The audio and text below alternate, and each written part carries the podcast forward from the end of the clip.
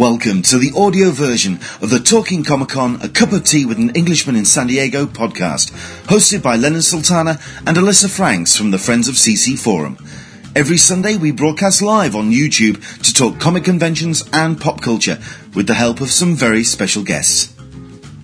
This episode is season 3, episode 28, recorded on the 28th of February 2016. And on this show, seeing as this last weekend we saw the beautiful people of Hollywood step up to claim their Academy Awards, we are joined by comicbook.com senior writer Russ Burlingame to talk about the movies and TV influence on Comic Cons, something which has transformed not only the content and the audience, but also the sheer scale and the media attention of our chosen nerd meccas.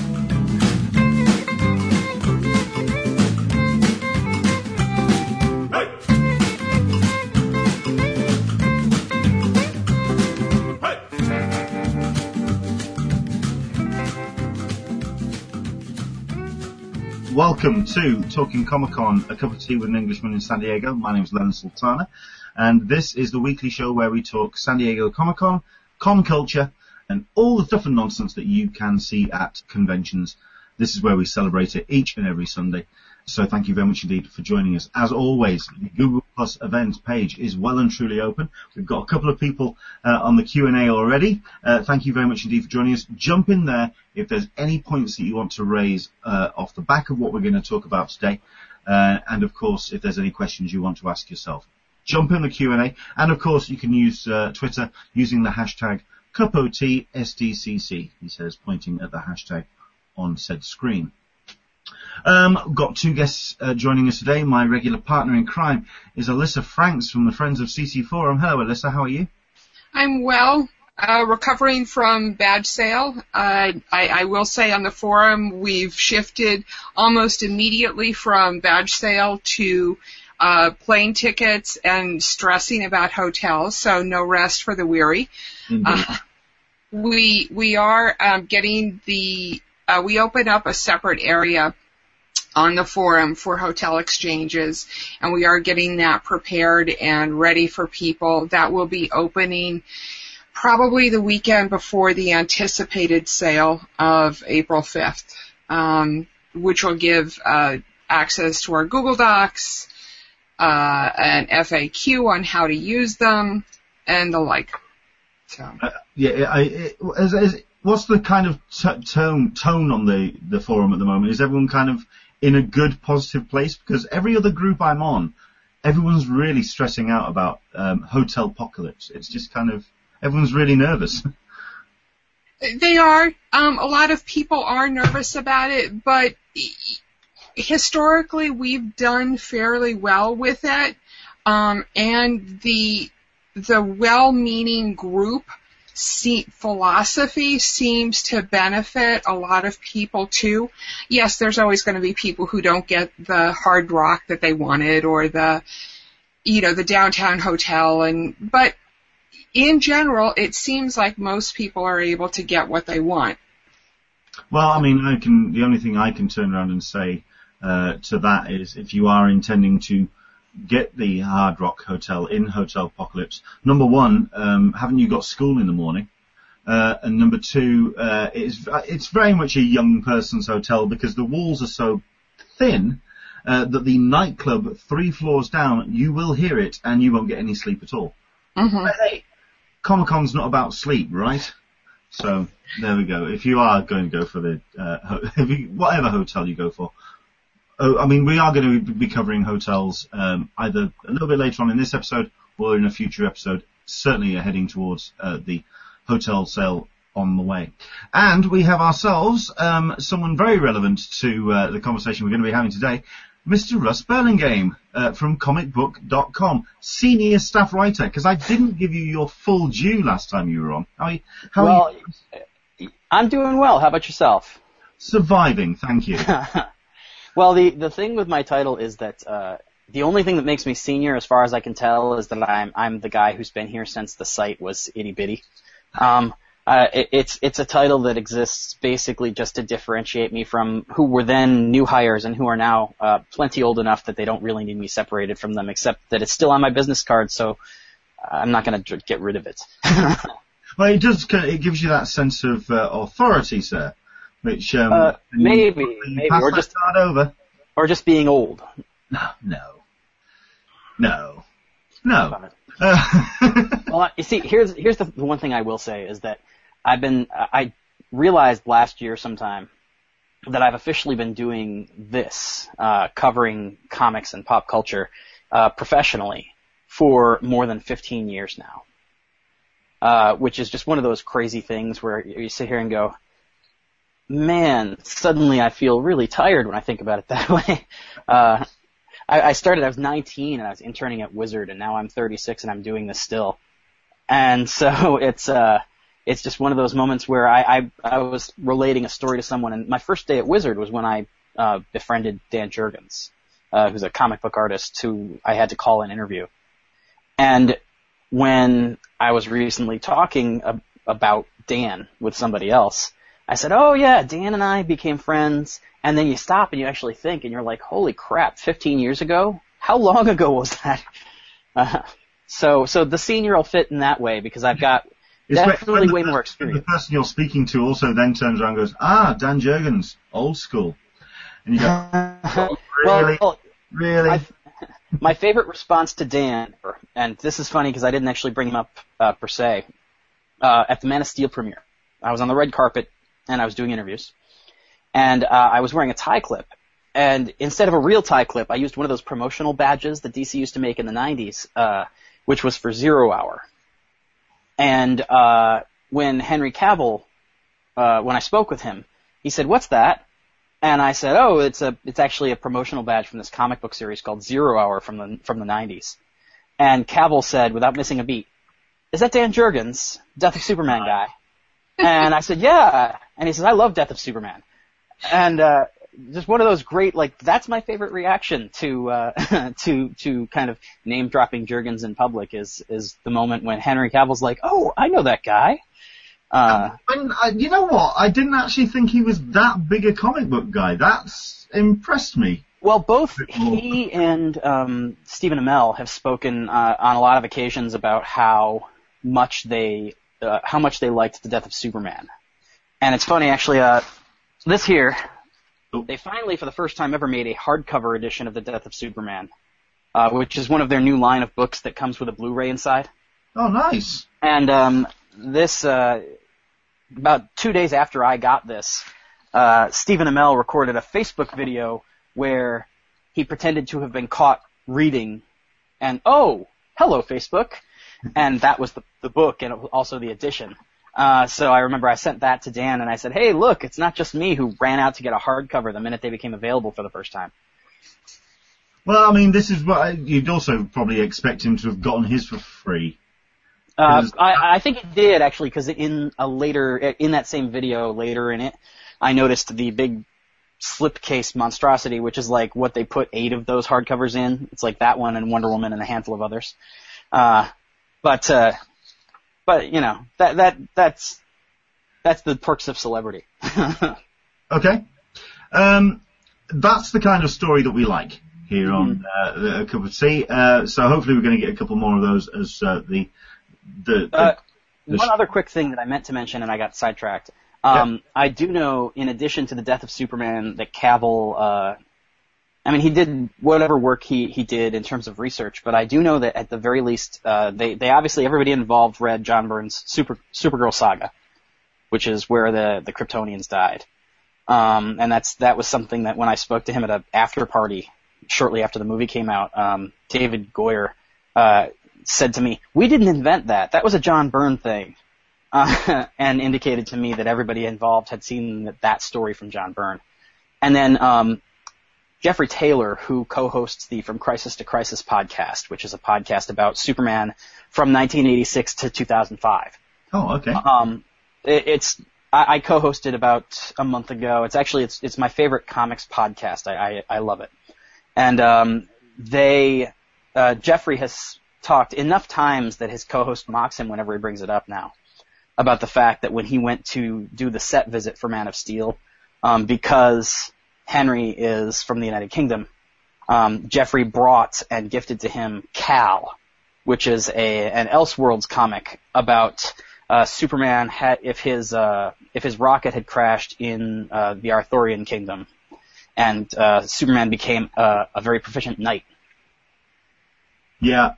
I, I've, I'm actually a big fan of the one where, and I'm not too sure if it was Superman, Superman or Batman, where uh, they, um, I know it would be, it was Superman, where he crashed in England, and I think it was written by John Cleese, um, Oh. which I'm gonna have to dig out at some point. Yeah, Right. I'll have to. I vaguely remember hearing about that, but I don't think I ever read it. Yeah, um, it's not great, but John Cleese wrote it, so you have to kind Yeah, of explore about that. Okay, so what we're going to talk about certainly on this uh, hangout is something that's happening later on today, or certainly for yourself. Uh, here in the UK, half past one in the morning is when I'll be sitting down and watching the 88th Academy Awards. Um, what we're going to talk about uh, on this hangout is the relationship between San Diego Comic Con, con culture in general, and movies and Hollywood and TV. Basically, that fractured relationship where um, a lot of people who are very much uh, Comic Con purists feel that um, the interlopers from the small and the silver screen have uh, kind of taken their uh, position and taken their spotlight, as it were. I seem to remember the uh, the quote from uh, the uh, Comic Con of a Fan's Hope documentary, where someone was talking about how they can't get into the loading dock because Lucasfilm just takes up the loading dock and they just can't get into uh, the exhibition floor. And it just felt like the, there was this this old guard of um, old school comic book fans who were feeling that uh, comics uh, that uh, being comics had been moved out of the way and Hollywood had kind of taken over. Um, now I've only been going to Comic Con since 2010, and one of the first panels I went to was Hall H on the Thursday, and it was all movie stuff. It was Megamind, it was Tron Legacy. Certainly, um, Alyssa and Russ, um, when did you feel that um, con culture had seriously been taken over by Hollywood and uh, the the kind of the non-comics uh, medium? I'll go to uh, Alyssa first, if uh, if that's okay. Sure, sure. Um, it, it seems as though that they've always been ensconced on Saturdays in Hall H, um, but but the six BCF and the Sundays have gotten more, more- you know, are, are are the TV days, which I appreciate. I tend to really like the small screen um, medium a lot better than I do the large screen. But certain of my friends are, you know, huge, huge with the Star, the Star Wars, and and really enjoy the the larger shows and the Marvel, the you know the mar the huge Marvel panels on Saturday. But it seems as though that they that the bigger the bigger productions have been pulling back from San Diego. I certainly would say that. I think 2010, um, I measure it by swag. 2010, I think I got two tickets. I got two T-shirts out of the out of Saturday in Hall H. Uh, 2011, I got nothing. 2000, and, you know, and I think I skipped a year. This was on the Saturday um, for the Marvel panels, and then I think, um, and last year, very little, you know. Yeah. So that's my that's my perception of it, but I'm not a huge movie fan. Um, you know, not not as I, I love them. the television um, stuff has exploded at Comic Con Oh. well. That's that's been amazing to me. I mean, it's almost to the point where the TV and the film stuff really, really has kind of eclipsed all of the the, the comics and the non, uh, sorry, the, the genre medium uh, kind of. Uh, uh, is it more a case of public perception? Because obviously there's the film magazines and the websites that do concentrate on the celebrities that do show up at uh, San Diego. Is it really? Have they really been muscled out, Russ? Uh, I mean, what, what's your take on this? Is because I mean, obviously we can talk about that. There's been that history of Hollywood at Comic Con all the way back to the birth of Comic Con. I mean, Star Wars. If it wasn't for Comic Con, there probably wouldn't be a Star Wars. I think it's it's a little of both. I mean, certainly I've talked to some comic book people, including some fairly high profile comic book people who either don't go to San Diego anymore or every year debate whether or not it's worth it because they feel um that there's just not support there in terms of the fans. Um, excuse me. I think a lot of it is not so much that they feel that they're being edged out physically or, or even scheduling wise, as much as it is that as the show gets bigger and bigger, um, more and more fans are there for non-comics media. And so if you are, you know, I'll, I'll use the example of Erik Larsen because he's a friend of mine and he is, uh, he's one of the founding members of Image and he is a, a partner there.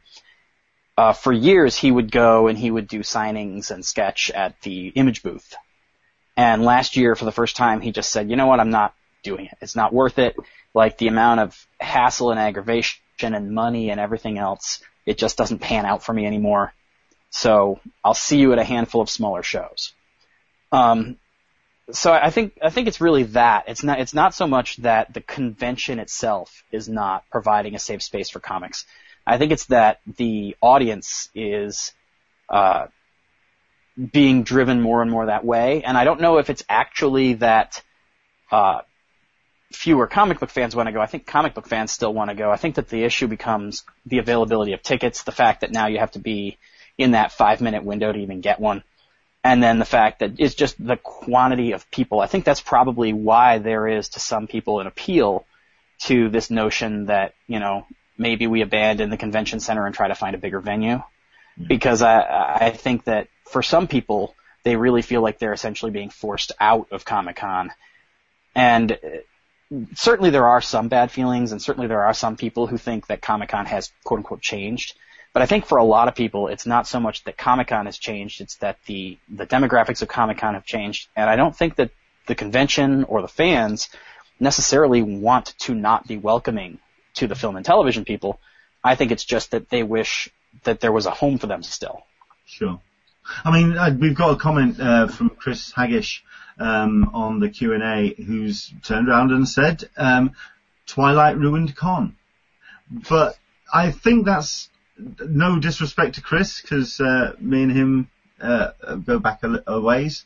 Um, I find it difficult to sort of like pin everything on Twilight because uh, there were a number of uh, franchises that kind of uh, came a- a- along that kind of time, and if it wasn't Twilight, it would have been Divergent. It would have been something else that would have uh, attracted the attention. And I do think it's a, a case of the world's media sort of like shining their spotlight on the stars and the Hollywood stars that uh, do come, and that kind of feeds that desire for non-comic book fans to come to Comic Con because they embrace the uh, CCI edict of the biggest celebration of pop culture on the planet. Um, I, go on. I, I, will say one of the things, uh, and and it, like this plays into the perception that Twilight in particular is guilty of something.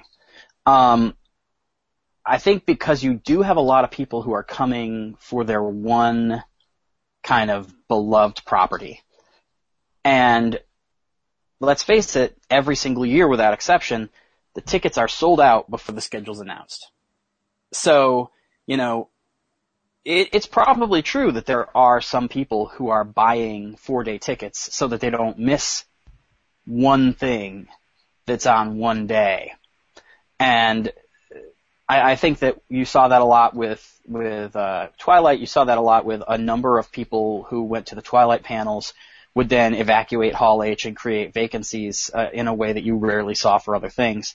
Um, I don't necessarily blame that on Twilight or on Twilight's fan base. I think that with Twilight it was very visible because those movies were huge and because a lot of the target audience was non-traditional comic book fans. Like it was females, it was people who were a little bit older than the average con goer in some cases, or a little bit younger. And I think that uh, it, it it makes me a little nervous to blame everything squarely on on Twilight because I think in many cases it was just kind of that, hey, those people, quote unquote, are trespassing.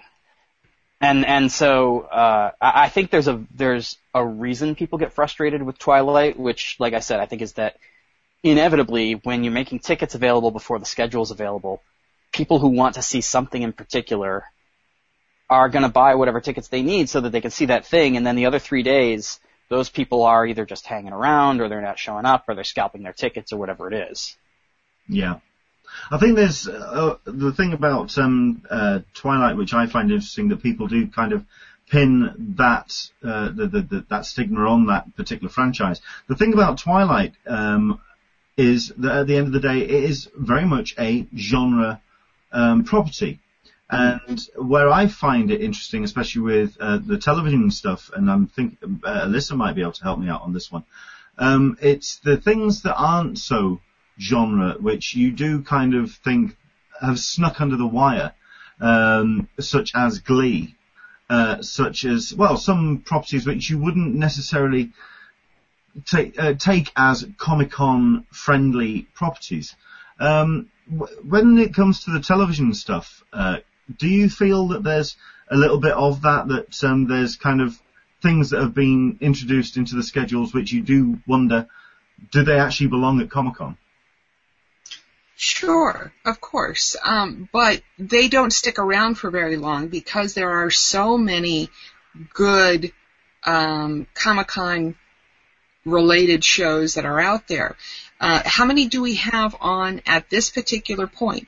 I can, I, I'm thinking of three right off the top of my head. Four, five, you know, and, and, and that's, and how long, I mean, I, I'm, but I'm old school. And so I remember 10 years ago when there was nothing on television that was sci-fi related. I mean, we might have had a Big Bang Theory, but it, there wasn't there wasn't this wealth of Supergirl and Arrow and Flash and Agent Carter and, and Agents of S.H.I.E.L.D., you know, all of it. Um, so I think that that tends to be pushing the glees out of the way and maybe also kind of pushing the the big movie the movies out of the way a little bit too um, since there are and it's and it feeds the episodic television also feeds into the comic reader who likes the episodic comics. They like the long story. And I think that that that that it's more of a natural fit than the, than the big movies are. I mean, yeah, I love seeing Harrison Ford. Who wouldn't? You know, Star Wars, it, you know, the Star Wars panel and, and all of that. But I think when it's all said and done, that's two hours versus versus um, 22 episodes of The Flash. Yeah. You know, which would you rather? So. I think one of the more interesting things is if you're going to talk about what quote unquote belongs at Comic Con, it's really hard to draw that line. Like, mm-hmm. you know, for instance, for our site, we cover a lot of material that isn't strictly speaking comics, but, you know, if Michael Fassbender has a movie that's coming out, we'll, we'll throw it at least a little bit of coverage because he's in the X-Men and he's in Prometheus and, you know, blah, blah, blah, blah, blah. Stuff like that, you know, and, and we covered Creed, uh, because, uh, well, well two reasons really, because Johnny Storm was in it, and because I really wanted to see Creed. Um, and and so they sent me to you know this Warner Brothers sent me to Philly, and I interviewed the director, who's now going to do Black Panther and all that kind of stuff. Um, and and well, that that so, kind of brings it all the way back round. Right, exactly, and it's it's difficult to draw those boundaries. I mean, for instance, Black Sails is an adventure show it's not really sci-fi, it's not really fantasy because they're trying to make it as gritty and down to earth as they can. But it's definitely high adventure. It's definitely got a lot of sensibilities that comic book people would would appreciate. And this year they introduced Ray Stevenson, who used to play the Punisher and now plays one of the Warriors Three, as Blackbeard. And so, you know, you have this conversation as like, okay, well, if we're going to say, for the sake of argument, that Glee doesn't belong then where do we draw that line? Because I think, you know what I mean? Uh, or Vikings, you know, right. or, you know, so any, any of those shows. I, I totally agree with you. And I think that it goes back to the culture of Con, which is that we, since we all have been outcasts when we were growing up, we need to be more inclusive to the people that are, are coming, are coming now because, mm. you know, they, they, they were outcasts too. So that's, that's my, my theory. Anyway, I was disappointed just to if I may turn this to tonight's show, uh, the the awards that are happening tonight, Leonard. Is that okay? Yeah, sure. I was disappointed uh, that that there's not a lot more buzz speaking about um, sci-fi shows for the Martin, um, for um, uh, the the uh, the Martin show. I, I I just recently um, got the DVD and was able, and was watching it. That's a brilliant movie. I, are we talking The Martian? The Martian, right? That, I mean, as as um, a award-winning comedy, I think it, I thought it was actually hilarious. Um, I I'm, actually I saw it for the first time myself uh, last no, and no, I, the, I, um, the uh, uh, the uh, the show with uh, Matt. Uh, Damon. Yeah, I meant to. What, yeah. what Leonard is talking about is that the Golden Globes. Uh, oh, they, Gold, yeah. Yeah, at, at the Golden Globes, they have two categories: one for drama and one for musical or comedy. And in order to, um, in order to give it a better chance to win, they classified it as a musical or comedy instead of a drama. And won. Um, and it was a success. They actually won. Uh, but but I think what Leonard's saying is that it was just kind of that ridiculous goosing of the the nomination process that's worth making fun of. Yeah. Thank you. yeah, no problem. I mean, I think the the I mean, I remember that the Marshall the the Martian actually had a panel at Comic Con, and this is something that I want to uh, feed back to uh, the conversation uh, that um, they did do very. It had a very successful panel at uh, in Hall H and it did rather well, like we have said at the Golden Globes. But um, like Alyssa said, that the buzz has kind of now died down. People have talked about the timing of Comic Con and whether it actually is beneficial uh, for um, films, uh, especially bang in the center, uh, bang in the middle of summer. Um, and I, I think what I want to kind of bring the conversation around to is what are the benefits of bringing a property to San Diego Comic Con now because it's gone. We have had the conversation and we have spoken before um, about the fact that it does feel that um, some film companies are starting to wonder about the actual value of bringing stuff to uh, San Diego. Um, Russ, have you noticed any kind of change in the in the wind when it comes to the way that film companies or and even television companies look at San Diego nowadays? More anecdotally, um, certainly I think that you are always hearing that there's change in the wind, that you're hearing that people are having these doubts. Um, so far, outside of Marvel, um, there hasn't been a lot of changes in behavior as far as I can tell. Um, Marvel is in a weird position because in spite of the fact that they are the staple of Hall H in a lot of ways, they also have D23. And so they are kind of essentially responsible to Disney to make that event a success. And and so while they have not officially said it, I don't think I, I do think that everybody I've talked to says the understanding is that you know on the D23 is a, a biannual thing. On the years that D23 doesn't exist, we're gonna have a huge Comic Con presence. On the years there's D23, we're gonna be very subdued. Um, so clearly they believe that there's a need for some big kind of celebration of their brand uh, that the fans can engage in in order to keep people as enthusiastic as they have been traditionally. Um, I would say for me personally, if I had to guess, that uh, the benefits of bringing a property to Comic Con um, are going to vary wildly depending on what the property is and what the pre-existing impression is. I think, for instance, that if uh, Fantastic Four had been really good and just everybody had everybody like was convinced it was going to be awful, and everybody was so down on it. If you bring it to Comic Con, it can totally change the conversation. Well, it, I, I, seem to remember it did because it was part of that um, the, the Fox panel uh, last year, and people were kind of at the end of that panel going, "Okay, we might just give this the benefit of the doubt." Then, of no, course, I, it, it, did come out, and it was utter garbage. Um, but that's beside the point. Um, so I, I, appreciate that there's that um, that vibe in the room. Mm-hmm. Uh, I, I, I think. Oh, sorry. No, go, go, go. Uh, for me, I think that what it is is that I, I think most big entertainment properties, people's minds are already made up by the time there's a first trailer. Um, you know, when you look at say the the response to Batman v Superman, um, there's been very little variance. Like the people who were gonna like it have loved it. The people who weren't gonna like it, like all the criticisms that you've seen of the film have been exactly the same criticisms from before the first trailer all the way through the last trailer. It's, you know, the movie looks too dour, it's the color, it's the tone, it's the Zack Snyder, and, and so I think a lot of people, like, their minds are made up on these things. And, and what Comic Con promises to do, and whether it can or cannot do it is, I think your mileage may vary. But what Comic Con promises to do is to put these things in front of people and say, no, look for a second, it's going to be good. And I think that it's probably rare that that can be a true success because I think that a lot of the time fans have a pretty good sense for what they are going to like. Yeah. And so, you know, people who doubted that they were going to like Batman v Superman probably will not like Batman v Superman as much as the people who are excited about it. Um, I, I think that people aren't stupid.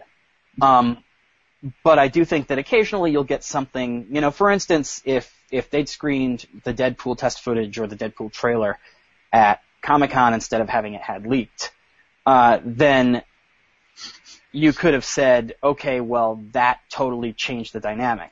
Now, what we saw is that that can happen without Comic Con, but also that it happened the week of Comic Con absolutely helped to drive buzz and discussion, and there were questions at the Fox Comic Con panel, and there, you know, all these things that while the mainstream non-comics, non-niche media was covering the leak of the test footage and what it meant for the future of this prospective film, um, all of that was being covered against the backdrop of Comic Con, and I don't think it would have been covered nearly as aggressively, and I don't think it would have gotten out to, to as many non-fans uh, without Comic Con as it did. So, so it's kind of this weird cultural thing where even stuff that happens not at Comic Con can be affected by just the existence of Comic Con and the phenomenon of it. I appreciate that. Um, I think there's also the the other approach as well, which um, I wanted to talk about, uh, which is that when you have a property which you feel is absolutely ideal for the Comic Con audience, and you bring it, and it absolutely has um, a massive buzz amount around it, and then the actual uh, film comes out and it doesn't perform as well as expected and intended. And I think the two main um, examples that I can bring up are um, Cowboys and Aliens and Edgar Wright versus the World, uh, both of which had massive buzz at San Diego Comic Con, and then they were released into the wider world, and it appeared that only the people that were in San Diego that particular year saw the film. At which I, point, I, I kind of felt that there was this this wavering with the comic with the uh, the film companies whether it was worth the money to actually come to San Diego and make all that uh, to make as much noise as they possibly could. Did you? I mean, it's been in the past where a case of um, a film can get buzz at San Diego Comic Con and that can spill out into the wider world. Does Comic Con or do the film companies need Comic Con anymore? I think it's it's it's an interesting question. Uh, you have sites like mine that are dedicated niche entertainment sites that are more and more common and also getting larger and larger. And so I think that uh, if you view Comic Con principally as a way to raise brand awareness and to kind of get yourself out there, um, I think a lot of studios in the wake of a failure can say, you know what? Maybe we don't need to spend that money at Comic Con because we can use it on traditional advertising and be just as effective. Um, which to an extent is probably true. Um, you know, and, and another good example that I would add to your pile, and it, it pains me because this is probably my favorite comic book movie of all time, is Dredd. Um, oh, very much so. I, I went and saw Dredd at the Comic Con screening down the street where Karl Urban and uh, the very lovely young lady from the movie whose name I can't think of at the moment uh, came and did and emceed, and uh, it was the the response there was absolutely staggering. You know, people adored it.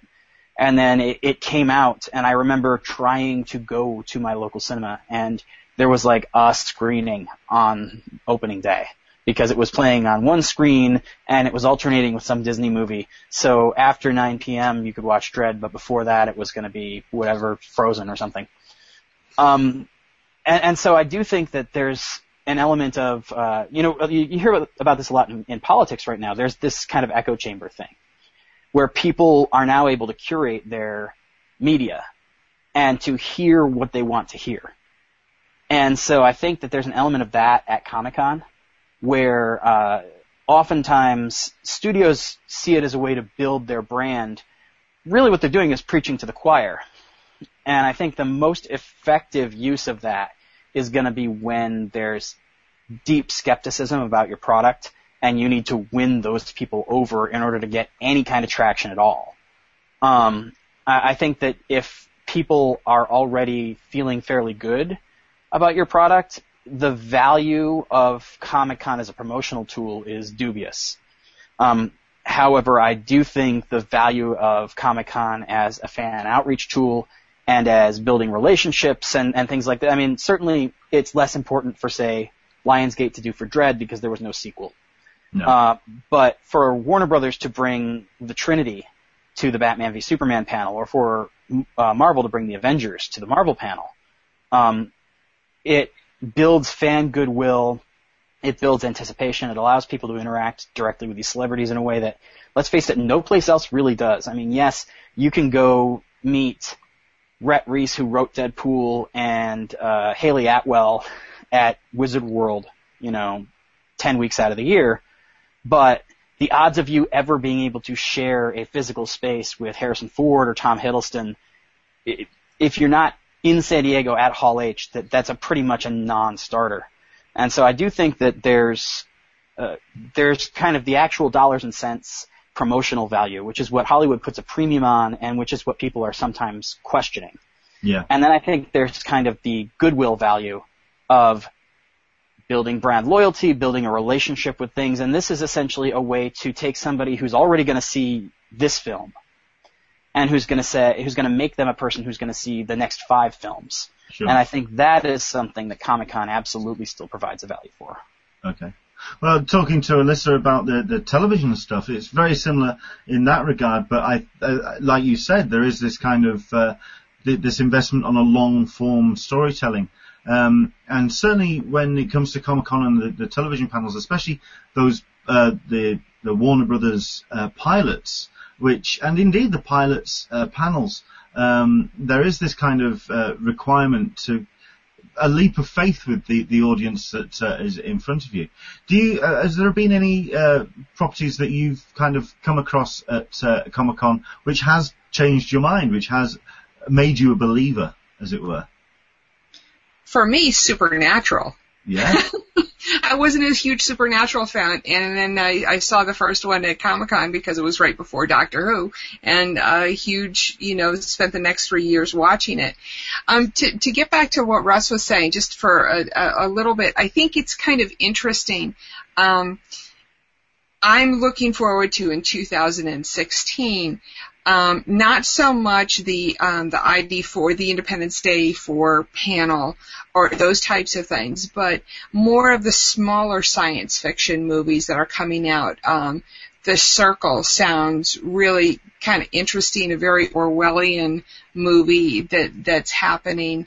Uh, and there's a couple of other smaller movies. One um, uh, replicas with um, uh, uh, the um, Keanu Reeves. I know, I know, but you know, it it sounds interesting. And then you've got the Blob and the Cell, and those are the kinds of movies that I'm interested in hearing about at San Diego, and that I think that what you were saying, Russ, would to get a little bit more information about them would help. I don't need information about the next Star Trek movie or the Star Wars um, the Star Wars movie that's coming out, Rogue One or ID4 because, you know, those are going to be blasted all over the place. And yes, I would love to see the whole cast there for the, the Star Wars Rogue movie, but I'm still going to go see it regardless. Mm-hmm. You know, and, and that's what the, that's what it seems like what the movie, that what the theaters want is they want bodies in the seat.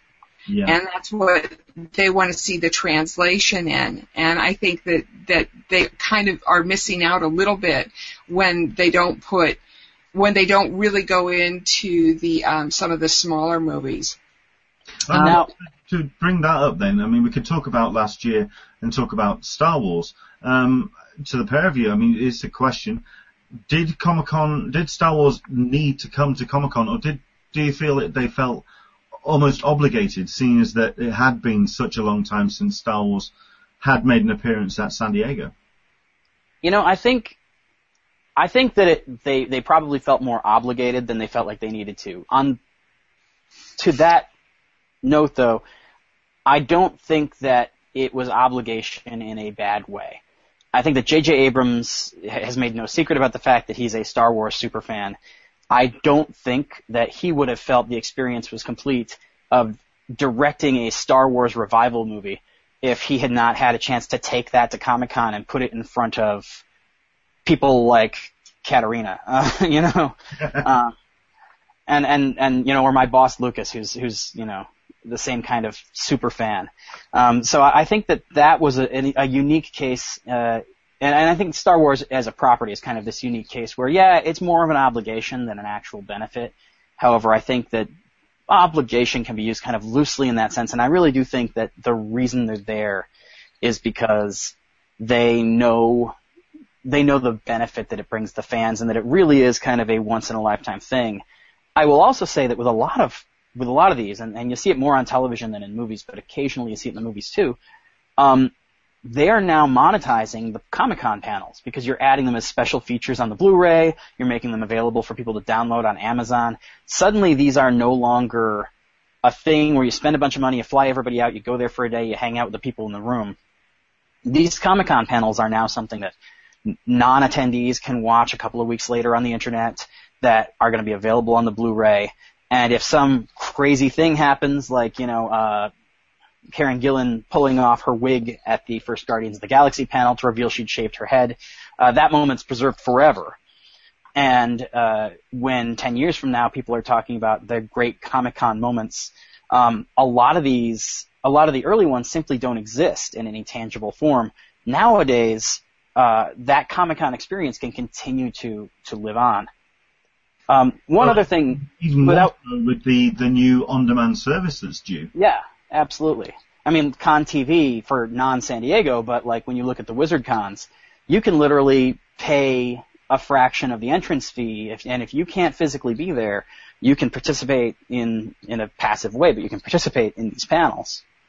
Um, can I just one thing, not to hijack too much here, but No, no, it.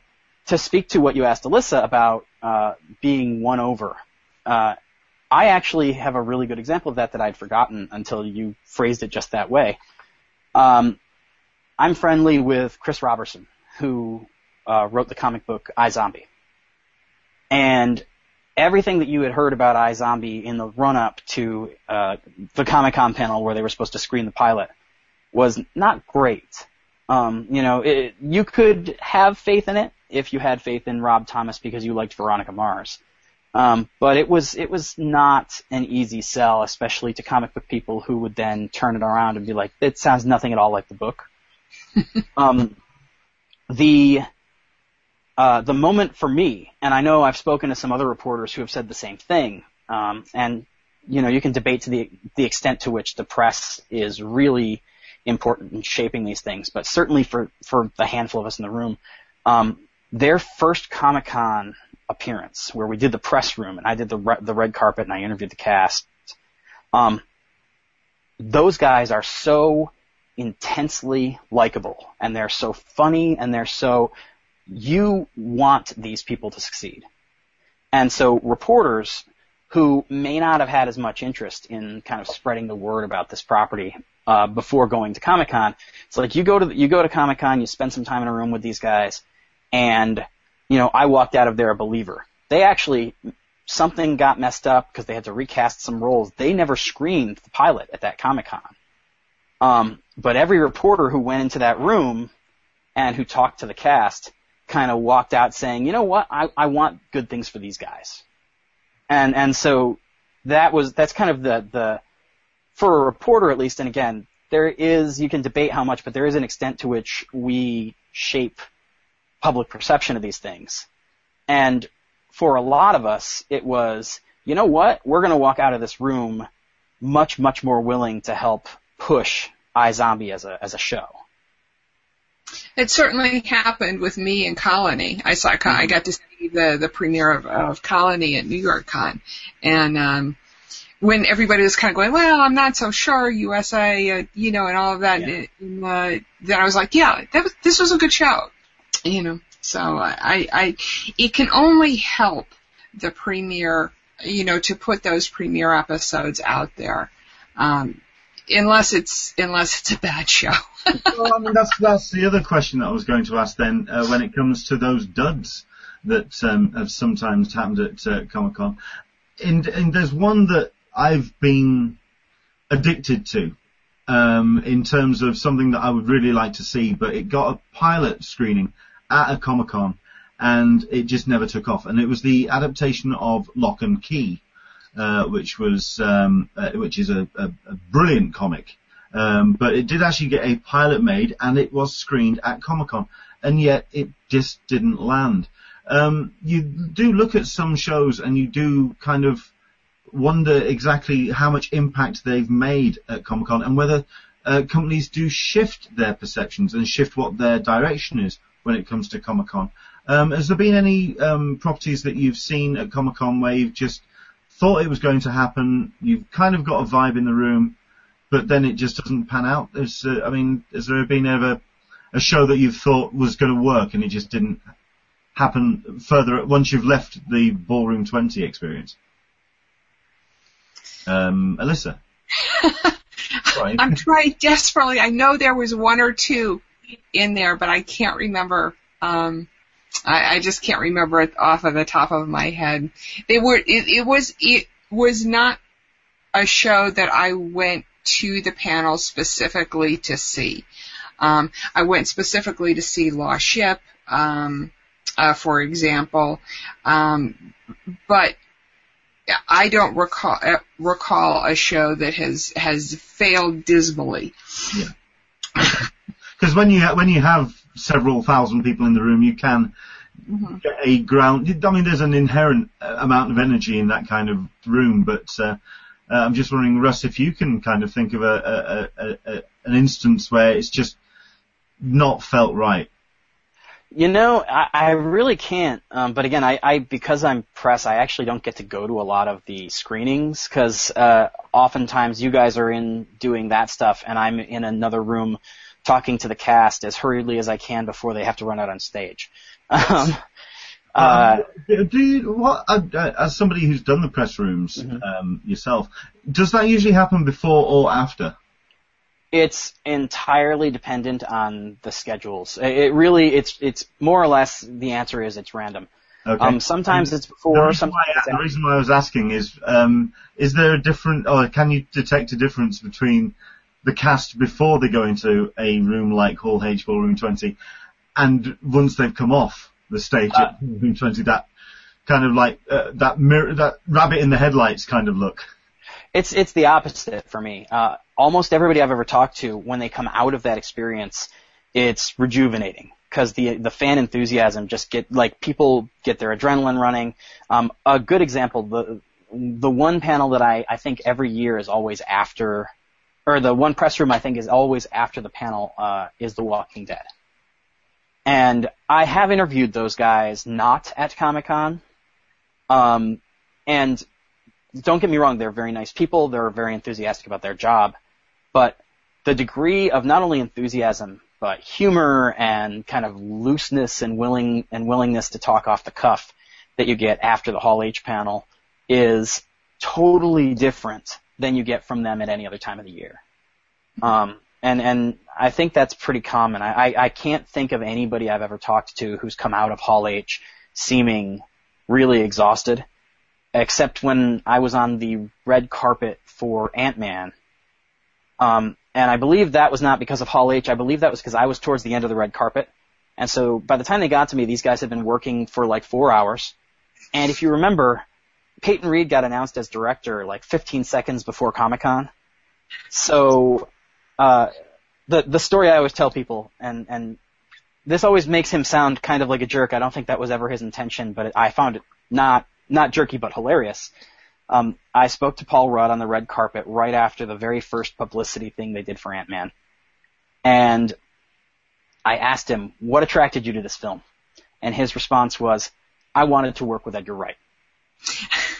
and then before he continued to talk about the actual movie, there was a long pause. and, and I have no idea whether that was him trying to make a statement or if that was just him being really tired and then suddenly realizing, I need to give more than that. um, but in any event, it was it, it's one of the very few times I've ever seen somebody who seemed adversely affected by Hall H. But I think it was more the fact that by the time he got to me, he'd run a marathon. okay. Right, I, I, do want to kind of uh, wrap things up, um, and I have a question that I want to ask. Um, but I'm going to very quickly go down a couple of the comments that have uh, come in on the Q&A. Thank you so much for uh, uh, putting them in. This was uh, a follow-up from uh, Chris Haggish uh, about his Twilight comment. Um, I did say it jokingly, but I would also put it out there that it was one of the first years of early ticket sellouts. It was also the first year that preview night sold out on site in the old pre-reg system. The year of Twilight does mark the year of change. So that's his. Uh, and that's fair. That's that's kind of what I was talking about when I was alluding to the. It, it's possible that that uh, some of these problems with fan perceptions and with the badges could be resolved by releasing a schedule early enough that people could buy for the day they actually want to be there. Sure. And uh, Janine Nicaro is uh, what my family enjoys about San Diego Comic Con is that there is something for all of us and our diverse taste. So we may not attend all the same panels, but we are all enjoying the whole experience, which is a, a nice uh, touch. Uh, thank you very much indeed for uh, getting that those comments in. Um, I think the question that I want to kind of wrap things up on when it comes to films and television then is regarding the bubble, which uh, we talk about enough and uh, a, a, lot of time, especially when it comes to um, that wavering, that uh, that feeling that it could just burst at any second. A lot of people are talking about the um, studio responses at the moment to Batman vs Superman, and that there's a, a little bit of um, wavering there, perhaps. I think the question that I want to ask then is, if the bubble went up, or indeed the whole thing just kind of, as a film, as film representing at Comic Con, just did feel untenable could Comic Con survive without films or without the Hollywood influence showing up each year? Could Comic Con survive without Hollywood? Um, if I could go to Russ first, I'll let I'll let Alyssa think about that. Especially, uh, well, I mean, Alyssa, you can think of it also from the the television perspective as well, whether the, the whole thing could just kind of, well, I mean, it's very difficult to describe because obviously when you've got uh, Marvel and DC that have got so much money on a long-term investment, mm-hmm. but at the end of the day, it really could just, I mean, we could be looking at a new cowboy uh, era of films where all of a sudden nobody was interested in cowboys anymore. Um, what's your take, Russ, on whether Comic Con could uh, carry on at the scale that it is? I think at the scale that it is, it wouldn't be tenable. I, I really, I, I think that, and I kind of alluded to this earlier with my, the idea that I really feel like these huge properties draw in a lot of people who ordinarily wouldn't necessarily care about just comics. Um, I, do think that obviously Comic Con would continue to exist because you can see hundreds of really great comic conventions across the country that exist without major Hollywood presences. Um, I, I, however, I, I, do think that uh, it would immediately change a lot of conversations if Hollywood pulled out kind of in any kind of large scale. And I think that it's always hard to talk about because I think that the odds of everybody collectively deciding like, okay, to hell with Comic Con this year, it, the odds are basically zero. Yeah. Um, over the course of say three years, if three quarters of the studios dropped out, um, well, if, okay, if, if Green Lantern Corps failed, right. Infinity Wars didn't land, if um, Black Panther didn't land, right? Well, that's there. It is plausible that within a fairly short period of time, you could have a lot of people pull out of Comic Con. I don't think it's likely, but it is plausible. And in that case, I think that the the real question becomes how good is San Diego organizationally at responding to those challenges. Because I think that uh, you know, like like you say, the in in the the kind of uh, in the not going to happen scenario that you proposed, where everything just poof one year and it's all gone, I think it would be catastrophic. Uh, and it would be catastrophic not for not just for the convention, but for San Diego as a city, because all of a sudden um, this thing would self-destruct over the course of a year, and it would be four years of rebuilding before it really could get back to where it needed to be.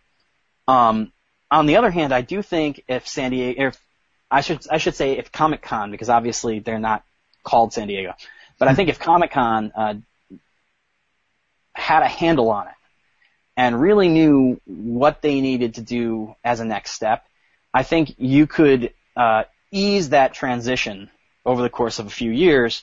You know, for instance, I do think that because comic book people have not been able to really get in on the same scale and in the same way as they used to, and that it would be a great opportunity to market to the core fan base to say like, hey, look, lines are going to be a lot more under control. You're going to be able to meet people. You're going to be able to do this. You're going to be, able, and you'd be able to work. I think because of the size and the influence of Comic Con International, you'd be able to work with comics publishers, and you can demand more from them than you can demand from the studios. And so I think that they could still create a one of a kind, really interesting event um, that would speak to just it would be a different audience and it would be kind of transitioning back to kind of the quote unquote old guard. Um, but again, that assumes they do it well and that everybody's willing to play ball with them, that nobody has ill will about whatever perceived uh, short shrift they've gotten over the last 10, 15 years, et cetera, et cetera. Um, so I think there's a lot of moving parts to it. I do think if, as you say, one year it was just poof gone, um, it would be catastrophic. But I think in a more likely scenario where a majority of it disappears over two to four years, I think that good management by Comic Con International could easily kind of maybe not account for it on the same scale, but it would continue to be a very large and very influential and very enjoyable, you know, spectacle uh, that would just have a very different face. Okay. Uh, Alyssa, I, I, oh, go on. To for, to what Russ was saying, see, I, I kind of disagree a little bit. Um, because I tend to think that the television, I, I cannot see television poofing. I, I cannot, I don't see that at all. And I also see that I think a lot of people come for the television stars. You know, so I, while yes, we could get the Lionsgate and the Marvels and, and all that not you know, pulling back and poofing. I think that the the television people will come and they will be as as vibrant. Fill in the comic, the old guard co- comic book people, and I think you're going to have as vibrant um, a con as you would before. I also happen to think that CCI is nimble enough to to address that. Mm-hmm. Uh, but that tends that, that's the rosy outlook. And I, I I understand that I, I tend to be glass half full type too. So if if the big studios did all of a sudden pull out, I don't think it would be the end of, of San Diego by any stretch of the imagination. Look at New York Comic Con, for example. They have very little movie pres- presence. They've got primarily television presence. Yes, they had a couple of, of movies. They did they did pull in Clooney um, a year or two ago, and you know they've got they've got a few of them, but they're they're, and they're putting on a very big, very, very in demand con also, just with television.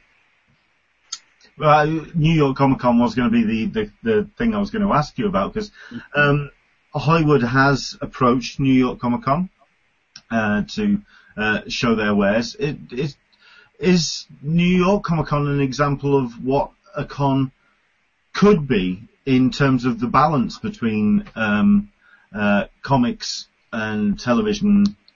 I mean, I moment, a lot, a lot of people do shine that spotlight on the movie stuff at. Yeah, I don't think it's a matter of um, of, of that, so to speak. Um, I think it's more a matter of timing and logistics. San Diego is two hours from LA, the movie capital. New York Comic Con is down the block from television. And that's what it's about. It, you know, it's it's nuts and bolts, in my opinion. it's it's all about the the the money and logistics and and where people are in their shooting schedules.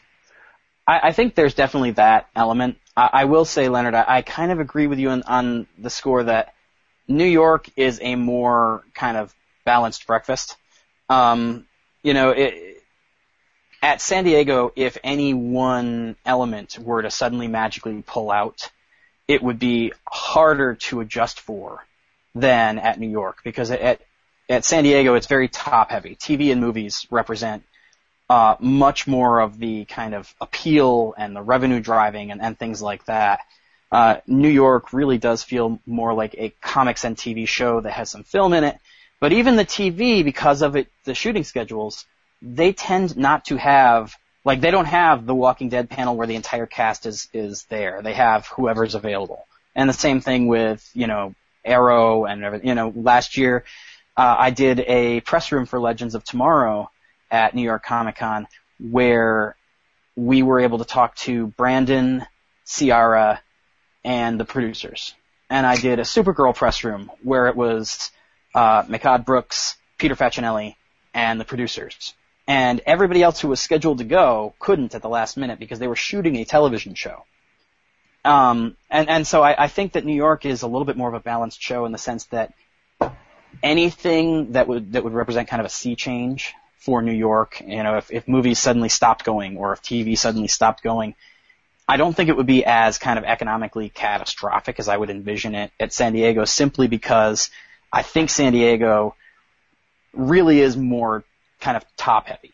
Like I, I, I think that that San Diego is more of a balancing act, and there's a lot more moving parts, and there's a lot more people, and it, it just feels to me like even though New York is almost as big a show, that New York is is a little bit more of like it, it's a little bit more coherent.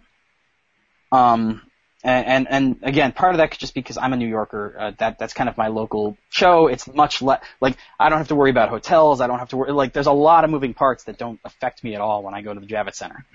Um, so there, you know, admittedly, I might have a skewed view um, that I'm not aware of, but but like as somebody who's been on that floor as a fan, which I've never been to San Diego as a fan, I can't imagine it. Um, and as somebody who's been there, um, as you know, as press, both small and large, um, New York feels just more whole and more stable. Um, and, and I feel like the, what you're talking about, if there was suddenly an implosion and superhero movies or superhero television, uh, were no longer fashionable, um, I think New York would be a little bit more resilient. I do think that San Diego would be fine within two, three years, but I think New York would bounce back very, very quickly and San Diego would take some time to adjust. Well, I, I personally think that um, if superhero movies and television did just disappear, it's okay because vampire and zombie things will never bugger off. They will never, ever go away. Ever. But uh, there we go. That's just my own take on it. Just a couple of comments uh, that have come in on the Q and A. Uh, Brandon Troy has um, watched. Uh, someone who does press, you do often sometimes have to decide whether you want to go to the panel or go to the press room as, as the conference. Making the decision between the press room and the panel could be the difference between major announcements. More specifically, announcements may be saved for panels to re- reward fans waiting in line. It's a very good point. Thank you very much indeed uh, for that, uh, Brandon. And uh, Sarita uh, Pearson did jump in uh, while you were actually talking, uh, Russ, and did say a lot of the shows are taping during the uh, the time of New York Comic Con. So it is all about timing and about the uh, the, the, the maneuvering mm-hmm. of, of, talent to get to well, the events. As I said, Arrow really did like when, and I can't recall exactly, and I don't want to make them seem like they reneged on anything because they they they're they treat me very well. um, but uh, Arrow, I remember at least Steven was supposed to be at New York, and I don't believe that he was and it was like I, I seem to remember that there were four people who ultimately had to work the night before and could no longer make it. Um, and it's just that's just the nature of kind of doing a convention during the season. Um, it's also why I think San Diego often has that problem with pilots. Yeah. And the flip, but the flip side is the Netflix panel um, with Mm. with Daredevil and Jessica Jones, where you got the entire cast, and you got and you know because they made it, it seemed like they made it a priority to at, at New York Con to make sure that everybody could go there because they're shooting two blocks away. Yeah, well, they're they're shooting locally, and the other thing is too that with with Daredevil and Jessica Jones, um, one of the nice things about Netflix is that it can follow a non-traditional shooting schedule. Uh, I, they were shooting at that time. It's not to make it sound like they didn't go out of their way to come to, to the convention. However, um, you know, with with Daredevil, you can more easily move stuff around and say like, oh, our cast wants to do some other movie, or we need to be at Comic Con, and Netflix because you're going to drop them all at once, and you know, it's essentially like shooting a really long feature film. Uh, you know, you don't have the well, you need to be here now, or this episode can't air Tuesday. Um, and and so uh, I, I agree. Like that was that was a terrific like showing by Netflix, and that's absolutely part of it. But I do think too that part of the night that's one of the inherent benefits of Netflix is that they're able to kind of make those priorities and say like, you know what, this can happen, and it's not going to totally screw up our schedule, and it's because 12 hours doesn't throw their entire schedule for a loop the way that it does traditional television. Makes sense. It does. Sorry, I'm just having a look at um, some of the comments that have come in on the uh, on Twitter as well.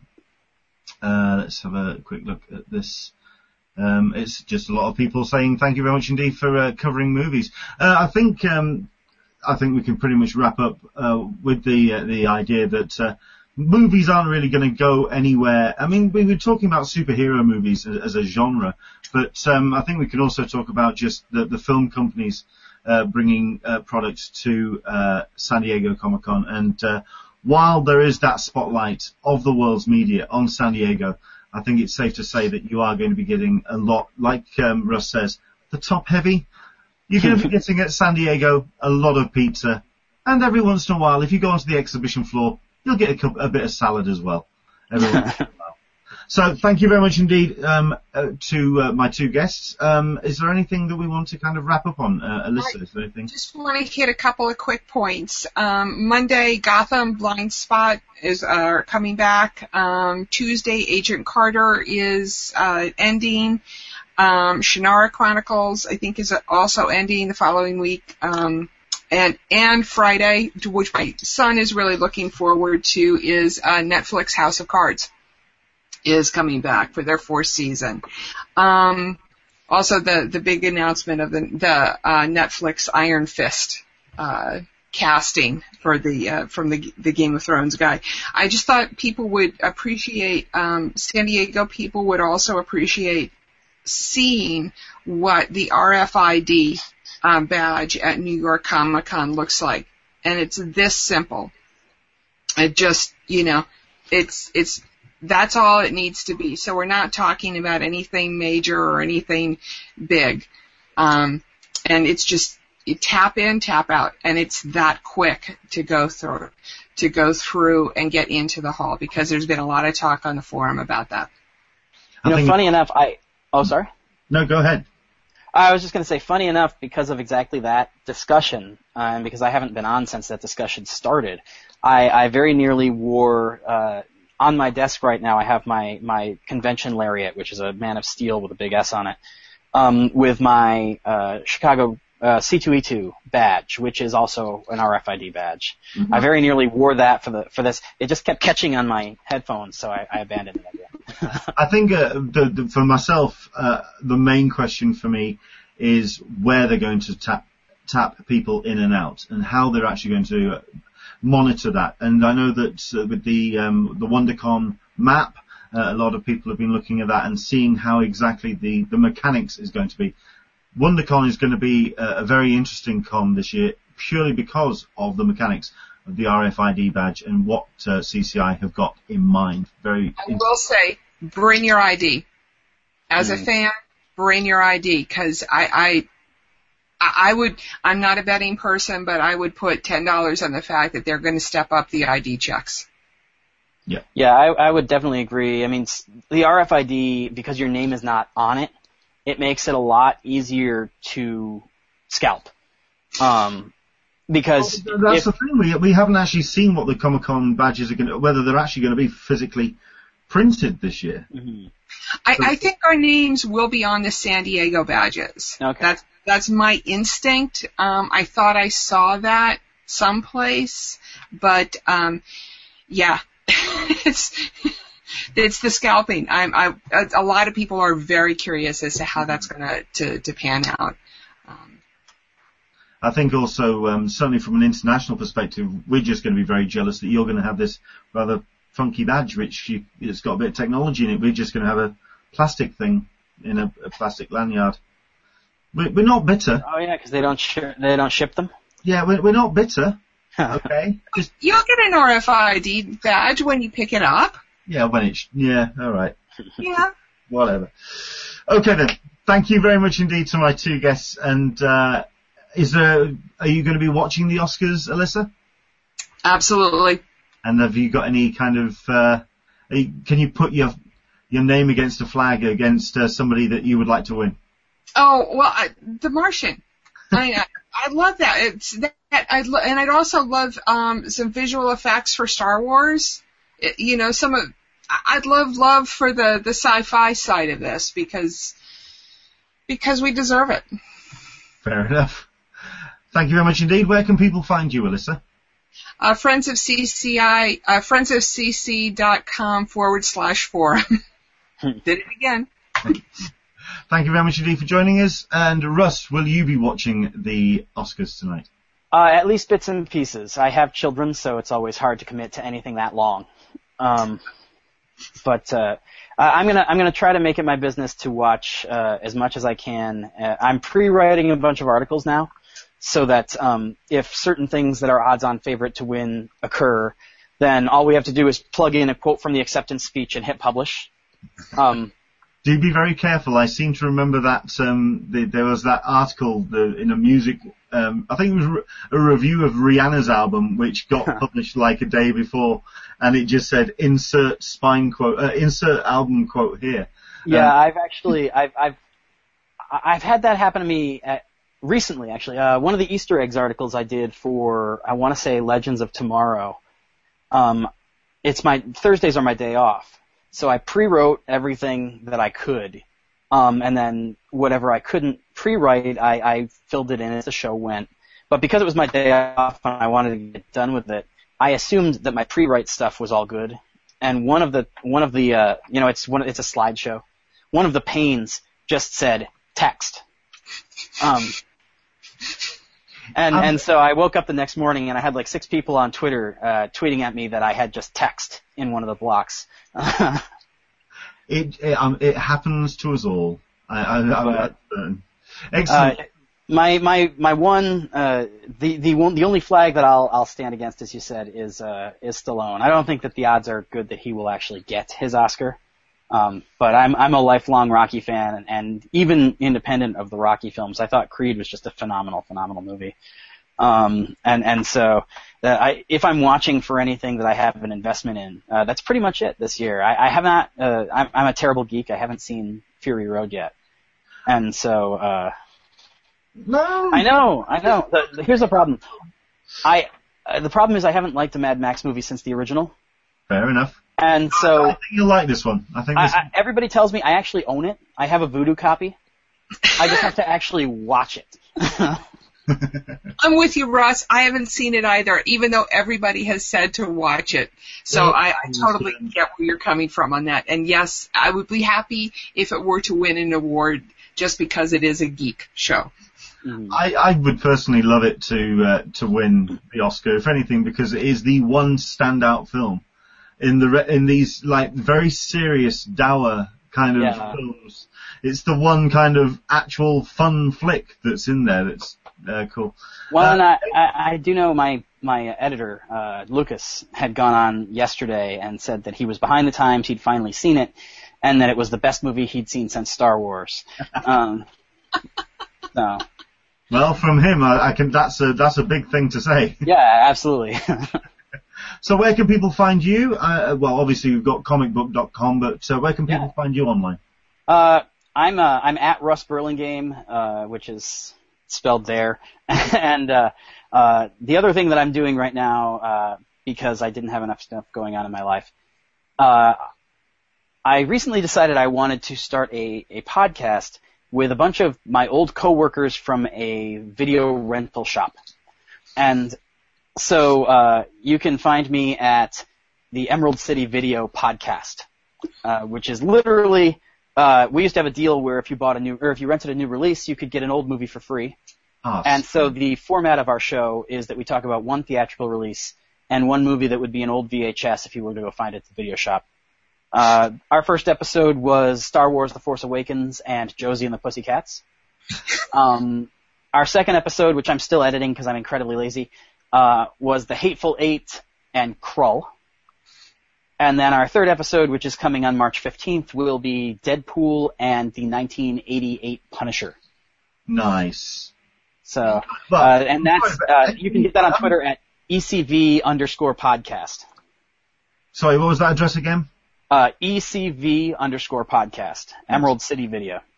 Well, listen, any podcast which discusses Krull over any period of time, I'm, I'm down with that. I'm very much up for that, sir. Yeah, that, that one should theoretically go live tomorrow. I've been saying that for three days now, but I'm, I'm at the point in the editing now where there's no good reason it shouldn't. Excellent. Thank you very much indeed for joining us, Alright, Russ. thank you. And uh, for myself, you can find me online, Englishman SDCC, uh, and of course you can find if you just basically type into Google an Englishman in San Diego, you can find me in all sorts of places. I am doing my best to use my Instagram account, uh, posting a lot of uh, SDCC flashback pictures uh, between now and July. So uh, hopefully I'll get one or two uh, uh, memories out of the old photo library over the last five years of attending Comic Con. Um, if I'm going to put any uh, sort of like uh, my names against any Oscar predictions, all I can say is that I'm hoping to see either John Williams uh, up on stage or indeed Ennio Morricone, which either of those two I will be more than happy for best original score. And so long as I don't see Sam Smith anywhere remotely near an Oscar, I will be very, very happy indeed. Because Writings on the Wall was one of the worst songs I've ever heard in my life. But there you go. That's that's my particular take on it all. Next week, we hope to have Jackie from ReedPop, who handles our social media, uh, who handles ReedPop social social media, and um, she'll be uh, hopefully guest uh, joining us and talking C2E2, the behind the scenes prep for um, for C2E2 and Emerald City Con, wondering if she's going there, wondering if she's doing international shows, and of course talking, um, see seeing if we can get some information out of her about New York Con. Excellent stuff. That's next week. Do join us. 10 a.m. Pacific, 1 p.m. Uh, Eastern, and of course 6 p.m. GMT. Take care. Enjoy the rest of your uh, weekend, and of course, watch uh, the Oscars. Uh, let's see if uh, your uh, fantasy scorecard uh, pans out this evening. Do take care, and uh, we'll hopefully see you next Sunday for another Talking Comic Con, a cup of tea with an Englishman in San Diego. Take care, everybody. Bye bye. Cheers.